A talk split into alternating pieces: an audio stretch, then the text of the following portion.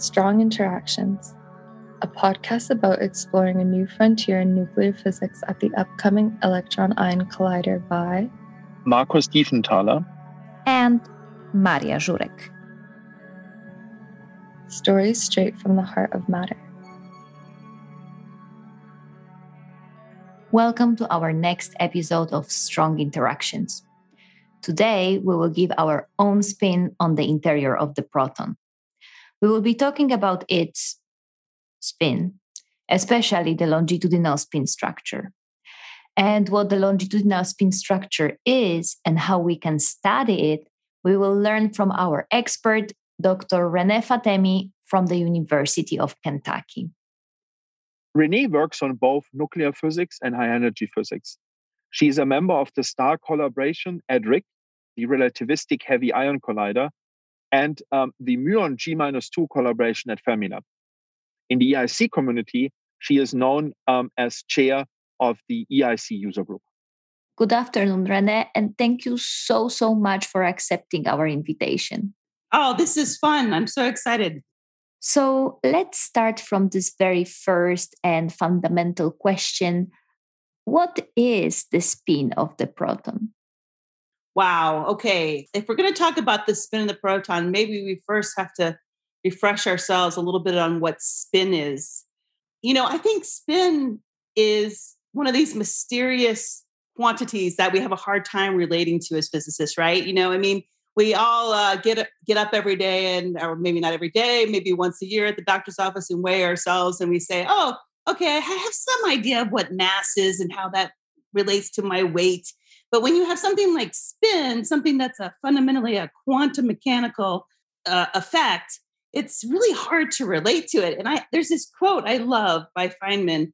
Um, he in his it's in his third volume. It appears to be one of the few places in physics where there is a rule which can be stated very simply, for, for which no one has found a simple and easy explanation.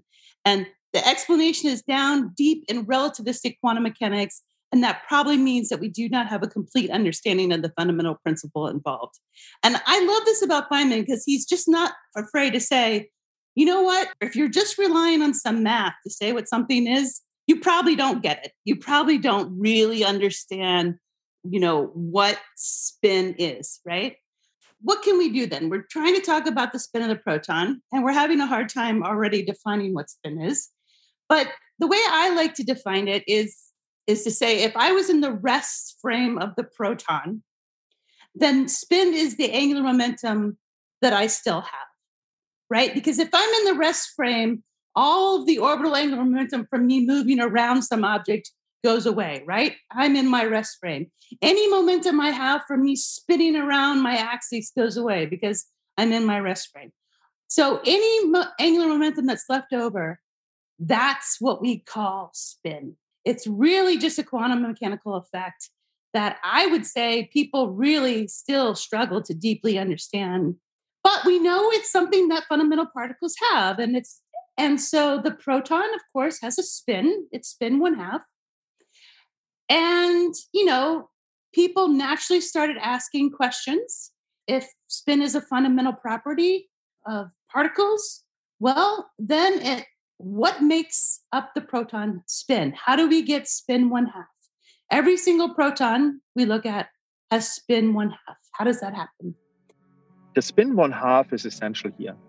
The spin statistic theorem relates the spin of a particle to the quantum statistics it obeys, Fermi-Dirac or Bose-Einstein statistics.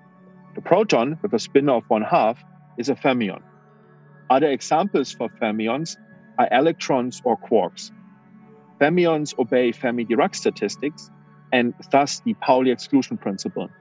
Two particles cannot occupy the same quantum state, which has considerable effects on the properties of the bound system. Let's jump right now to the next question. Uh, what do we actually know about the spin structure of the proton and how our understanding of it evolved over time?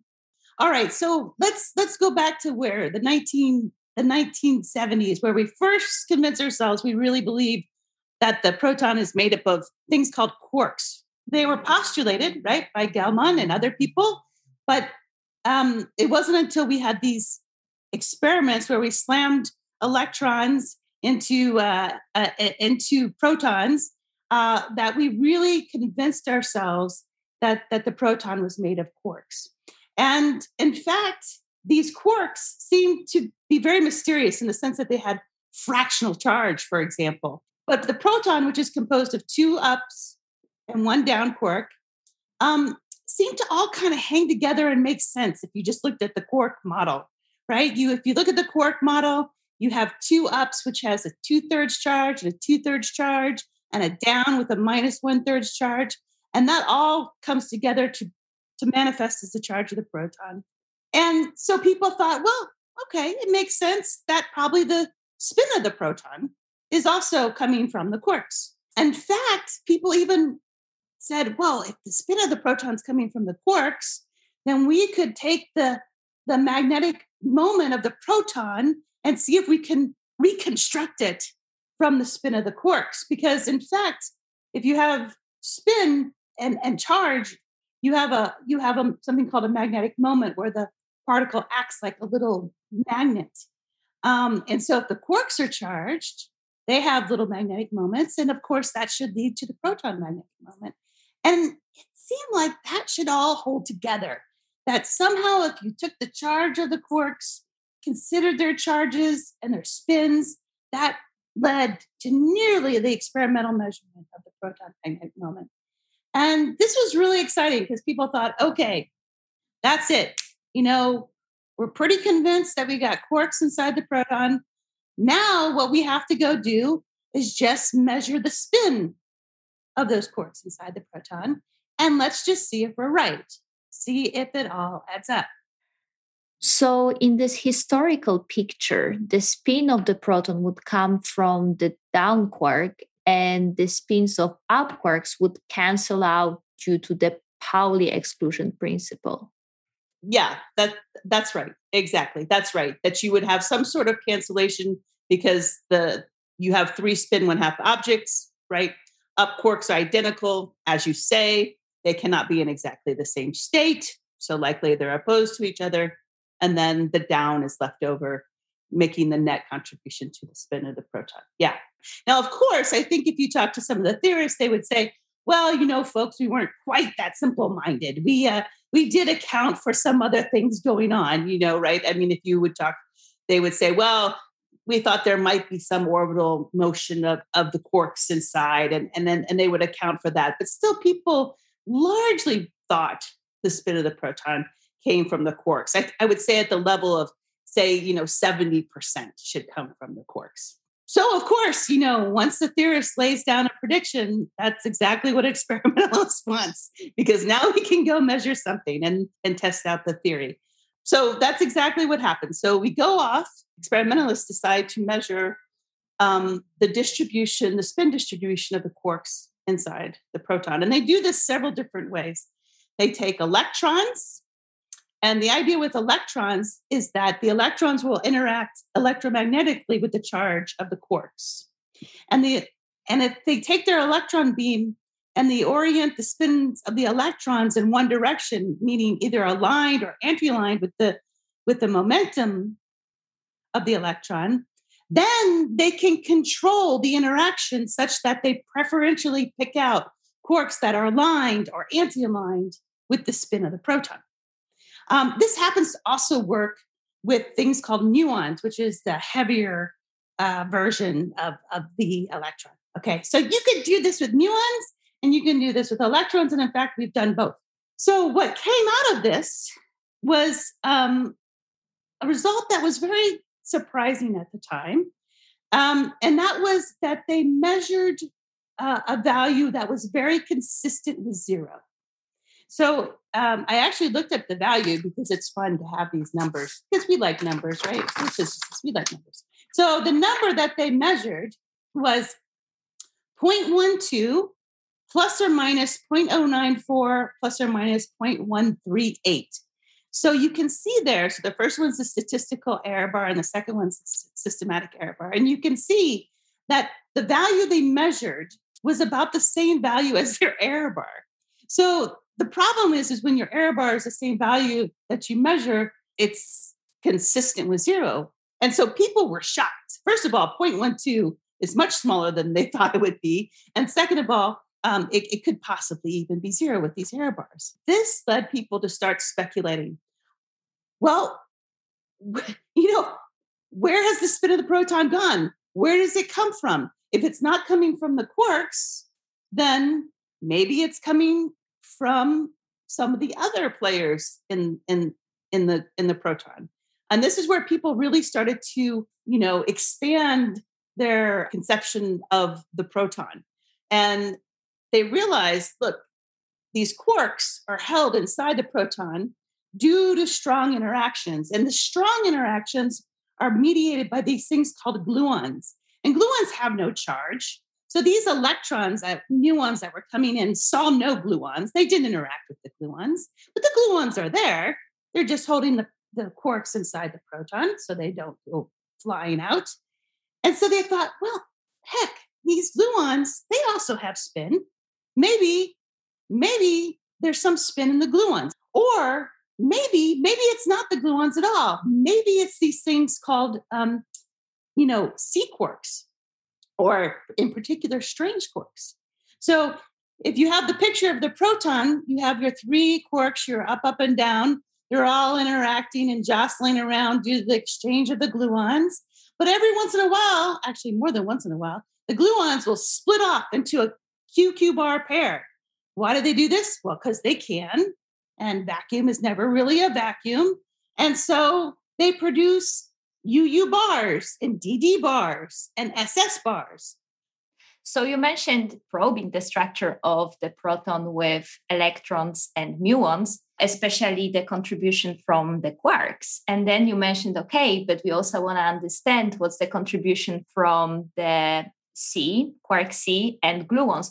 So how can we probe these contributions to the proton uh, spin and how generally we can probe the proton spin structure? Oh, wow. There's lots of different ways, and it kind of depends on what you, what piece of that you want to investigate, right? Right. Like I said, we we first started by by using leptons, using electrons and muons. And people like that because it turns out electrons and muons are, are very clean because they exchange something called a photon, a virtual photon. And this virtual photon, okay, a photon is the particle that, you know, hits your eye as coming from the sun, right? It's the thing that, that we call light. Um, in this case, the photon is really a quantization of the field, of the electromagnetic field. And so the photon um, we understand photons really well. I mean, Feynman really helped us out with that because that's quantum electrodynamics, and that's a theory that we can calculate really well. So people really like to use electrons or any kind of lepton really to probe the proton structure. So if you're trying to understand the quarks, then electrons and muons are ideal, really. They're fantastic because the the electron comes in and it, it, it interacts electromagnetically with the uh, the uh, the charge of the quarks. And so you can study all sorts of effects that way. The issue, there are some downsides. There are some downsides. One big downside is that you can't couple directly to the gluons, and that's because the gluons don't carry the electro, electric charge. Uh, they do carry a different charge, however, and that charge is the color charge. So every force has an associated charge. Okay. And that charge is related to the coupling that defines the strength of the force. Okay. So if you want to study gluons, then it's then it's hard to use electrons uh, and muons. You're still sensitive to the gluon because those gluons like to spawn those QQ bar pairs I, we were talking about. And of course, if you're sensitive to the electric charge and the QQ bar pairs, then naturally you're going to be sensitive indirectly to the gluons. But you know, that's a hard way to make a living, right? Because you have to you have to somehow untangle your connection to these QQ bar pairs, which we call sea quarks, because there's just a sea of them right? The valence quarks are hanging out in a sea of QQ bar pairs. So you have to somehow disentangle um, your sensitivity to the sea quarks and your sensitivity to, to the valence quarks and somehow uh, figure out how that's related to the gluon. So that's a hard way to, to, to be sensitive to, uh, to gluons. So instead, oftentimes, what people will do to be sensitive to gluons is to take a, a probe that is sensitive to the color charge. And we know we have a probe that's sensitive to the color charge, and that is just another proton, for example. So if you take two protons and scatter them off of each other instead of scattering an electron off of a, a proton, now you have a ball of quarks and gluons, all which carry color charge, scattering off another ball of quarks and gluons that all carry a color charge, and they're interacting. Okay. My uh, thesis advisor first called this throwing trash cans at each other. he wasn't a big fan. proton, proton scatter. Which is funny because, you know, I love proton, proton scattering. Anyway, so so yes so we we we throw these protons at each other and the idea is that one gluon uh, will interact with a from one proton will interact with a quark from another or one gluon from one proton will interact with a gluon from another one and these sorts of interactions um, then lead us to direct sensitivity of, of, of the gluon uh, spin distribution inside the proton so that, that that's the big picture. Of course, there's lots of ways to um, to measure. For example, in proton proton scattering, you can still be sensitive to the sea quarks by uh, what is effectively called Drell-Yan scattering. Right? You can have a a U bar D that come together to produce a W boson um, that that that you can then detect, and that will give you sensitivity to your your sea quarks. So um, there's lots of games to be played, but that's the general big picture. So Renee, you, you talked about these proton-proton collisions, but how I do then make the spin measurement when I collide protons with protons? Similar to the um, the electron proton scattering experiments, what we do is we polarize our proton beams. Um, so we take two proton beams and accelerate them to very high energies and we orient their spins either aligned or anti aligned with the momentum. And we collide these and we keep track. We keep track of, you know, was this bunch that I accelerated um, oriented along its momentum direction? Was the spin oriented along or was it anti aligned with the, with the momentum? And we collide these and we can keep track of these and then look at what comes out. And typically, what comes out are things called jets, which are just sprays of particles. Um, and we reconstruct these sprays of particles and we do something called spin sorting. We separate them into the groups where both protons that are colliding have the same helicity, meaning their spin is aligned or anti aligned with momentum, or we put them in a group where the proton, one proton being has the opposite helicity of the other. And from this, we can actually form something called an asymmetry that allows us to probe um, the spin of both the quarks and the gluons. Now, this is something that's really neat about proton scattering is that because we're sensitive to both the protons and the gluons, we we could extract the helicity distributions and of both the quarks and the gluons. And in fact, we do. We have that information. But we have so much more strength in constraining the gluon because we have all of the previous measurements of the quark helicity distributions. So we can use those previous measurements from EMC and SMC and the SLAC experiments and Hermes and Compass and JLab as input information about the quarks. And by constraining the quark helicity distributions, they, then we can leverage the proton-proton data to more tightly constrain the gluon helicity distributions. So let's summarize a bit what we've learned so far and take the example of the EMC experiment. If I would like to study the quark spin contribution to the proton spin, I would measure deep inelastic scattering of spin polarized muons of spin polarized protons. In this case, both the muon beam and the proton target would be longitudinally polarized, which means polarized along the beam axis. And here is the trick the interaction between the muon and the quark within the proton is mediated by the exchange of a virtual photon. This virtual photon can only interact with quarks polarized in opposite direction to it. And this is the consequence of helicity conservation in the process of the absorption of a spin 1 virtual photon by a spin 1 half quark. So this virtual photon sort of selects only quarks of one polarization. Therefore, by measurements of the deep inelastic cross sections for parallel and anti-parallel polarizations of muons and protons, uh, we can be sensitive to the densities of quarks polarized along or against the proton's polarization. In practice, in these measurements, we count the number of scattered leptons, muons in the case of EMC, when the spins of the colliding particles, namely muons from the beam and protons from the target, are aligned or anti aligned. Dividing the difference of these yields over the sum, we can measure the so called longitudinal double spin asymmetry. Uh, in case of the EIC, we will be using longitudinally polarized electrons and colliding them with longitudinally polarized protons. And in the case of the relativistic heavy ion collider, where we can study, for example, the gluon spin contribution to the proton spin, we are colliding longitudinally polarized proton beams. And here we can study this contribution through the strong interactions of quarks and gluons.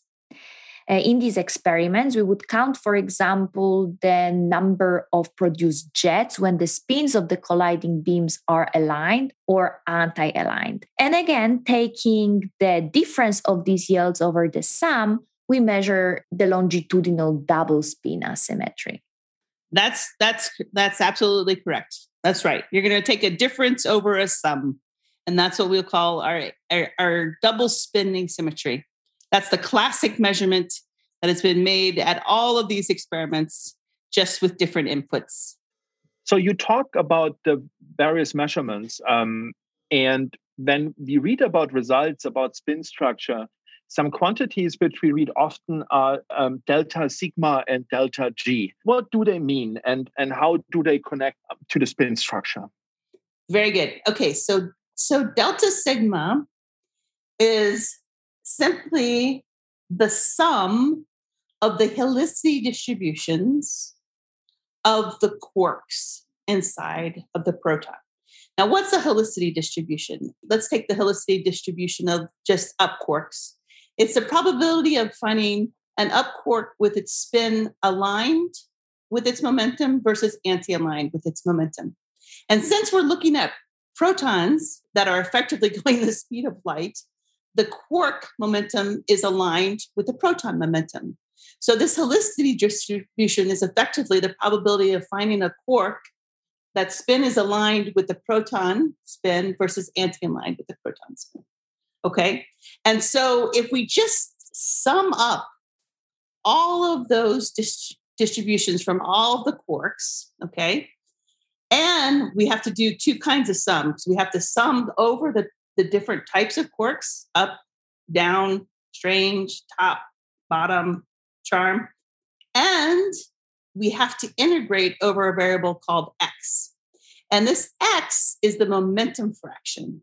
So if the proton has a certain momentum, then that momentum must be distributed to all of its components.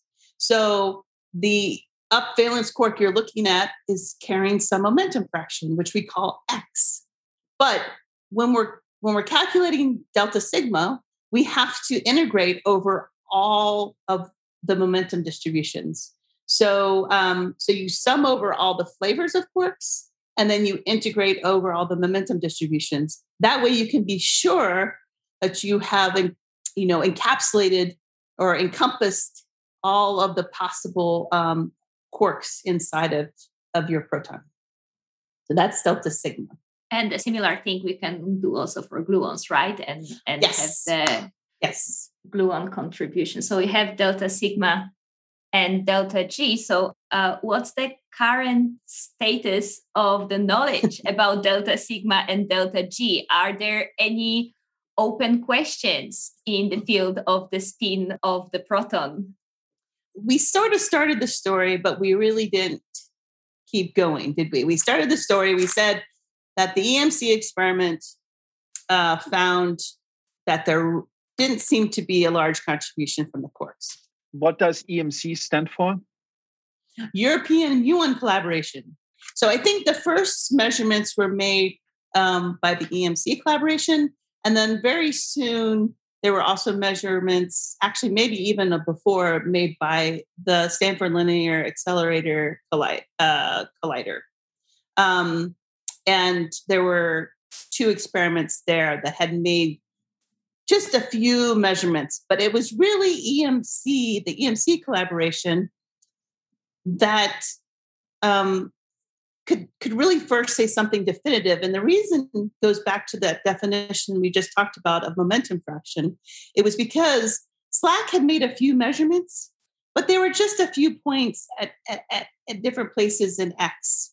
But the EMC collaboration had really kind of gone and made many, many, many measurements in X. And, and so we could start to believe that we understood something about how this distribution looked in X. And remember, that's really important because if we're going to, in delta sigma, we have to integrate over X. So, so not only can you make the measurement at 1X, that doesn't tell you everything you need. You really need to have probe that can go uh, over a wide range of X. So that's why the EMC collaboration uh, result was really important. So people, you know, immediately set out to try to see if they agreed. Did they agree with this measurement? Did they see the same thing? And so there were a whole host of experiments that came afterwards. Um, there was the spin muon collaboration at CERN that was um, also used muons, um, and and followed by the COMPASS experiment that's also at CERN and also used muons.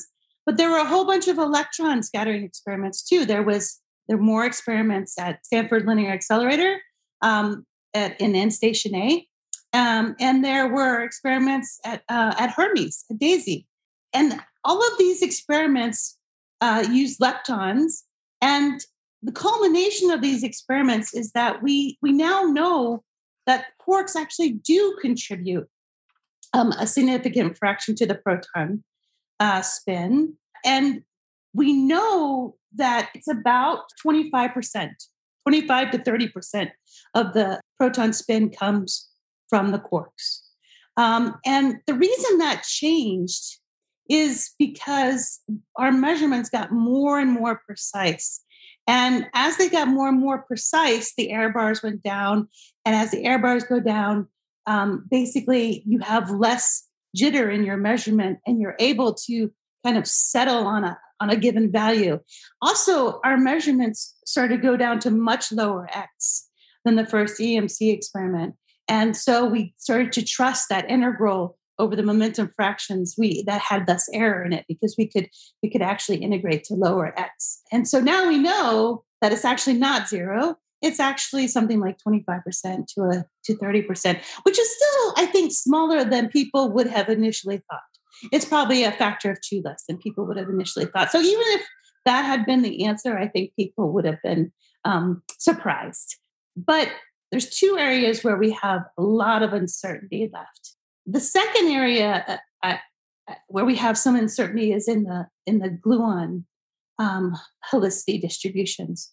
So all of those experiments that performed all these beautiful measurements um, were only able to indirectly constrain the gluon uh, spin distribution. And they did put some constraints, but people realized pretty soon that we either needed to um, go to a different configuration of the experiment because all these experiments took place in a regime where you have a target that holds your protons and you scatter your electrons and muons off of it, um, which gives you very limited kinematics. Um, so they realized we really need, if we're going to figure out something about the gluons, we need to do one of two things. We either need to go to a collider where we have an electron and a proton beam, which is part of the reason people are so excited about EIC, because that's really exciting to finally have a polarized electron, polarized proton collider, because now we could really open up our kinematics and that would allow us to really deduce more about the gluon distribution. But that's just coming online in the next decade. So, what were we going to do in between? In between, we decided to look at um, the two protons colliding. And so, people at the Relativistic Heavy Ion Collider studied the collisions of polarized protons and polarized protons. And from that, through a variety of different measurements that involve looking at inclusive jet asymmetries, dijet asymmetries, direct photon asymmetries, all of these different kinds of uh, observables, they were able to make some headway on the question of how much does the gluon contribute to the spin of the proton. In complete analogy to the EMC result, the very first results from RHIC gave something that were completely consistent with zero. Again, if you looked at the the the extractions, it, the answers was something like the gluons contribute zero plus or minus a large error bar. It was something very very small. So people were thought, oh gosh, here we go again. We we we were hoping that the gluons would tell us something about the proton spin, but it looks like they're consistent with zero. But the story history just repeats itself because as the measurements became more and more precise, as we continued to make um, um, more and more collisions and collect more and more data, what we found is that the gluon um, contribution to the spin of the proton seems to be about the same as the quark spin. Okay. But there's a caveat to that. There's a caveat. And the, the big, big caveat is that goes back to this X momentum fraction we were talking about. Because in electron scattering, they've been able to go down to measure X's from something like almost near 10 to the minus five, at least regularly 10 to the minus four. So 10 to the minus four up to almost to one. Okay. Whereas in proton proton scattering, we've really only been able to barely hit 10 to the minus three. Usually it's 10 to the minus two up to up to basically point, 0.5, something like that. And so the integral that you're integrating over of, of, the momentum fraction is much smaller for the gluons. So the uncertainty on that measurement is, is much bigger than the uncertainty on our measurement of delta sigma. So we know delta sigma better than we know delta G, even though we've made some progress in the last uh, few decades on understanding delta G. And we can tell in the region that we've measured it it's about the size of, of delta sigma. So this is one of the exciting things about the electron ion collider is that because it's in a collider configuration, we're going to be able to finally push down to um, much lower x and see what happens to the gluon distribution. Uh, see if some more of the of the spin of the proton is at the low x gluons, or if uh, perhaps it, it lies somewhere else. And that's the third place, the third big mystery, which is really terra incognita, and that is orbital angular momentum. We know the quarks and gluons must have some orbital angular momentum inside the proton, of course, because they're confined, right? So they're certainly moving around. The question is, is there any net orbital angular momentum? And how does that break down in terms of gluons and quarks? And that's something that is, as far as I know, is completely unconstrained. We know it's there. We see signs of it, but uh, but we really haven't been able to extract it. This is sort of the the wild wild west of uh, of spin physics. I would say is is trying to quantify and measure our orbital angular momentum contribution. So, how would you summarize the role of the EIC in this endeavor of studying the proton spin?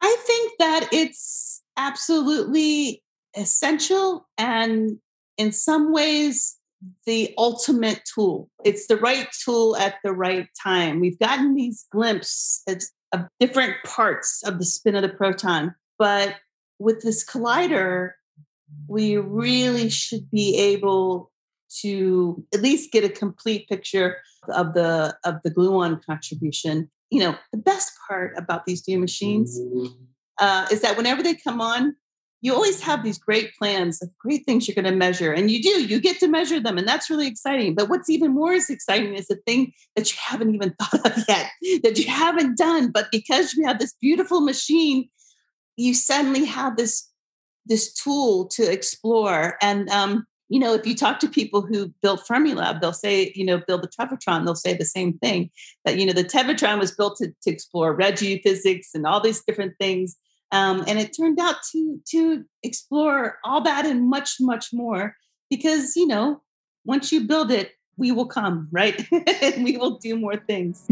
Right exactly. Thank you renee so much for bringing us for this adventure in discovering the spin structure of the proton. It's been super fun. Thank you so much for inviting me. Thank you